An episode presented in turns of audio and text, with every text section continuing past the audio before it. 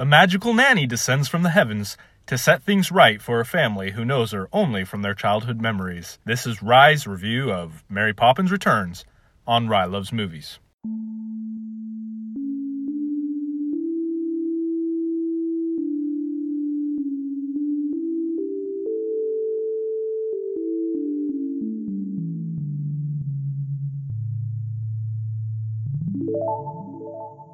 Hey everyone, Ry here, talking about Mary Poppins Returns. I enjoy the original film.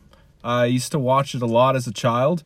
I didn't watch it as much as I got older, so uh, some of the scenes, some of the, the story itself uh, is hazy. Although I have caught it on television in recent years, and it still didn't jive as much as uh, probably knew it as well when I was a child. But I do love that movie, and uh, the songs are just so catchy. Uh, to think back on a spoonful of sugar, a spoonful of sugar, let's go fly a kite, chim chimney chim chim chiroo. Just a lot of magic in that original film, and now we have the uh, sequel, which it is definitely a sequel. Uh, there's been a lot of talk of is it going to be kind of a reboot? Uh, is it a a soft reboot? Is it a soft sequel? Maybe um, is it set in an alternate timeline or a sideways timeline of Mary Poppins uh, universe? And no, it is it is a direct sequel. And Mary Poppins, uh, played by Emily Blunt, who is really wonderful in the role. She is a great singer. Uh, as far as uh, kind of the musical theater side of things goes, I, am not sure if I would uh, buy her uh, pop record, but who knows? I haven't heard her uh, sing any pop songs, so maybe she could put a pop record together. But as far as uh, musical theater and musical films goes, she's got a lovely voice. You're hard pressed to not compare her to Julie Andrews, which you know isn't quite fair, but it's also uh, almost a necessity to kind of look at, at, at, both of those things. And I think she does hold her own in that role.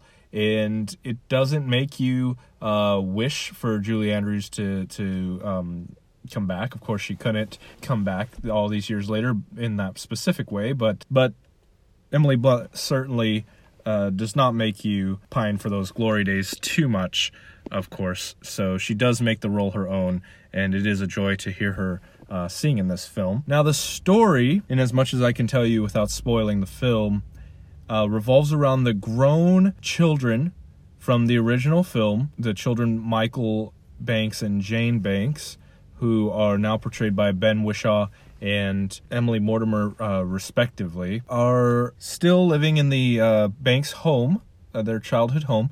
At least uh, Michael uh, the character Michael, Ben Whishaw's character, uh, is living in that home, and his sister Emily is visiting as Michael is at this time facing a sort of crisis, a sort of life crisis, which I won't spoil, but he's in a he's in hard times, and he has uh, three lovely children who are are very sweet, and as the movie goes on, they get a chance to sing uh, some of the songs with Emily Blunt's Mary Poppins, and they do a nice job. They have um, nice singing voices for uh, for their age range, and and it's really nice to hear those kids uh, singing the songs that they have in the film. Uh, we also have the character of Jack, who's played by Lin Manuel Miranda from Hamilton fame and uh, Moana um, songwriting fame, and Jack is playing uh, a um, what's called in the film a Leerie, which is a lamp lighter. So uh, this movie is set in about the 1930s, uh, which uh, would be about the Great Depression period, I believe. They call it the Great. They call it something else in the film that may be uh, regional to London.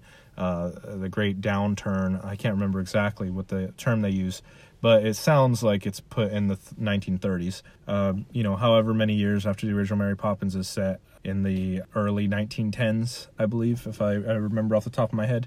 So that many years later, and the children uh, go out to you know do some daily errands with their um, nanny and happen to run into Jack and they get into flying a kite, and lo and behold, uh, Mary Poppins returns. She descends from the heavens, from behind the clouds, to come and bring some song and joy and laughter back into the lives of the Banks family and to set things right that she had originally tried to to do for their family. So we get some interesting uh, cameos or uh, returns in this film. That um, one specifically, uh, the most specific one I can think of is is we get a, a turn from Dick Van Dyke uh, playing uh, the Mr. Dawes role from the original film. Won't uh, really get into that, but to say he's magnificent and you actually get a little bit of his role or, or you get to see a little peek of him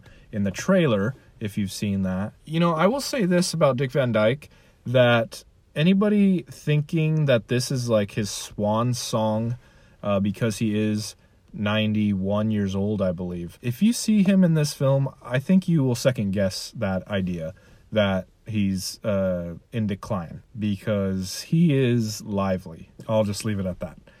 So, the character Jack is the kind of stand in for Dick Van Dyke's original character of Bert, the chimney sweep. Uh, chim Chimney, Chim Chim Cheroo, of course. And Jack actually gets a chance to share how he's actually connected to Bert in this series. So you kind of get uh, it gives the audience a little bit of a a cheat, a little bit of a chance to feel like they're a little bit closer to the character of Jack without maybe having to build up as much of the character. Uh, that we may already have some of those good feelings and good vibes coming from the Bert character, even though they're not necessarily you know the same character or even related. But there is a connection there. And lin manuel miranda is also very wonderful. He brings a lot of smiles and joy. He is kind of a muse. He's kind of a, a stand-in for the wonder of the audience who um, already knows that mary poppins is magical in a sense well we really don't I mean, of course, we call it magic, what she does, but nobody's really sure what Mary Poppins is. You know, is is she an alien? Is she uh, an angel? What gives her this ability to just kind of uh, leap into people's lives? Is she purely a figment of imagination? And and this film uh, really puts a point to to say that she's not a figment of your imagination. She really does have a very literal effect on the on the lives of these characters. Jack is there the whole way uh, kind of giving that wink and that nod, kind of like the audience would to say, "Hey, this is this is real magic. This is real. That what's happening."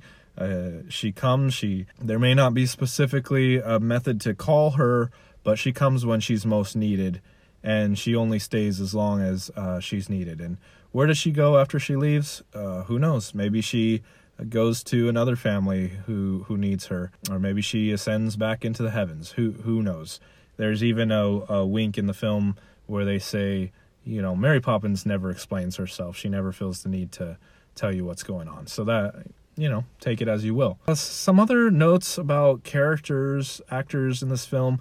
Colin Firth is uh, chewing a little bit of scenery as a um, as a bad guy, a bad guy banker who is well, I won't say any more than that. He's a bad guy banker. He's he's Ben Whishaw or Michael Banks character's uh, boss in this film. And we have Emily Mortimer. She is kind of taking up the fight, the mantle of her mother, the um, the suffragette, as she becomes sort of a leader in a labor movement during the economic downturn, which doesn't really play a huge part in the film. Uh, there's not any songs revolving around uh, the labor movement specifically, but it does give her a chance to show what kind of person she's become and the heart that she has in this world. We also have uh, we have David Warner, who a great actor. I personally think of him best from Teenage Mutant Ninja Turtles 2, uh, Secret of the Ooze, but that's just because of the time period that I grew up in. But he is now playing the role of the I, I guess it's a general or a colonel the man who has the giant sailboat on top of his house next uh, the next door neighbor to the banks. So they're continuing on that character who's now you know quite quite a bit older in the sense of whatever age he, he was in the first film. And he gives a nice performance. He has some his character arc if there's an arc to be had is pretty subtle and pretty funny th- there's some things that come up early on in the film that's later nodded to uh, concerning his character, eh, which is kind of nice. And there's also uh, two lawyer characters played by, I believe, uh, uh Jeremy Swift and Kobna Holdbrook, if I'm not mistaken, play these characters, and and they're kind of fun. I actually like the heart that Kobna Holdbrook brings to the to the role. He kind of plays an advocate for the Banks family, and uh, Jeremy Swift kind of plays the uh, more of the evil underling role, and, and they're fine. There, there's not too much there, but they do uh, some interesting things with it. Concerning the songs, this movie really pays homage to the original. It's so much so a love letter while it's doing its own thing, while it is telling a new story, it does follow a pretty tightly to a script of what you would think someone who wanted to just recreate the magic of the original Mary Poppins film would would do. And what I mean by that is all of the songs or the great majority of the songs, which I can't list off the top of my head, but um, suffice to say that they individually match pretty well to a song in the original film. So, whatever the great songs you can think of in your head, uh, Spoonful of Sugar, uh, Supercalifragilisticexpialidocious, they have a counterpart song in this movie that isn't necessarily a knockoff, but the flavor or the genre or the style of those songs have a match in this film. So there's actually a scene where the Banks children take a trip into a, a cartoon world with Mary Poppins and Jack that kind of mirrors uh, the original cartoon uh, song where they go in and meet the penguins and do the dance there. Uh, there's some more kind of business that happens. There's some more, I, I would say, plot in that in that set piece but it's it's self-contained. It doesn't really have an effect on the greater whole of the movie, but there is some some business going on in that in that scene. All that to say, there's a really fun song about um, not being able to judge a book by its cover, and in that song, there's about three different uh, you know three different stanzas or or three different pieces in that song choruses. One of them is a Lin Manuel Miranda Hamilton style rap, which I was so blown away that they had that in this movie. I was smiling through the whole thing. It's non traditional for a Mary Poppins movie. It goes on very long and it's quite stunning. And to be honest, I'm going to have to see the movie again, you know, later. I'm not going to buy another ticket to see this film right away, of course, but uh, I'll either have to see it again or look up the lyrics to these songs to be able to even say what he was singing about because it's it's so fast and uh, it's it's just really fun. I, I picked up pieces of it. It's about a king and a queen and a kingdom, but it's fun and and it's something that I probably in my free time would sit down and try to memorize pieces of it because uh, that's just something I like to do and uh, I, I, like Lin Manuel's lyrics. You know, I like his writing style. I'm not. Eh, this is. Eh, I'm not gonna go there. But you can guess what I might say. But let's just say I love his lyrics. The opening credits are very long and very old school. So the opening credits are in the style of the earlier Hollywood films where it's just really credits over a song. And in this case, it's credits over some um, animation cell drawings of piece, scenes around the film, and the song is uh, uh, an overture. I think is the right word. It gives you kind of a, an idea of what kind of songs you're going to be encountering, and, and since I kind of had a knowledge of of how how those overtures sort of work, I was kind of able to track where I was in the film based on what I remembered from the opening credits song. And so I could say, oh, I think we're about to head this direction with this style of song. And uh, specifically, the, the last uh, song in the overture was I was like, oh, okay, this is going to be the conclusion, this is going to be the finale, and it's going to be special. And it was. The final song, if it doesn't have you smiling, your heart is colder than the cold miser. Okay, because there are colors involved and joyous dancing and song, and it includes all kinds of characters, and it is just a lot of fun. Now, there's a cameo in here that's kind of uh, well it's it's a fun cameo. I don't know if it's really if it should be spoiled. I don't know if uh, it's been in any of the marketing or anything. So i won't spoil who it is just in case you want to be surprised. But let's say it's a family member of mary poppins in a way.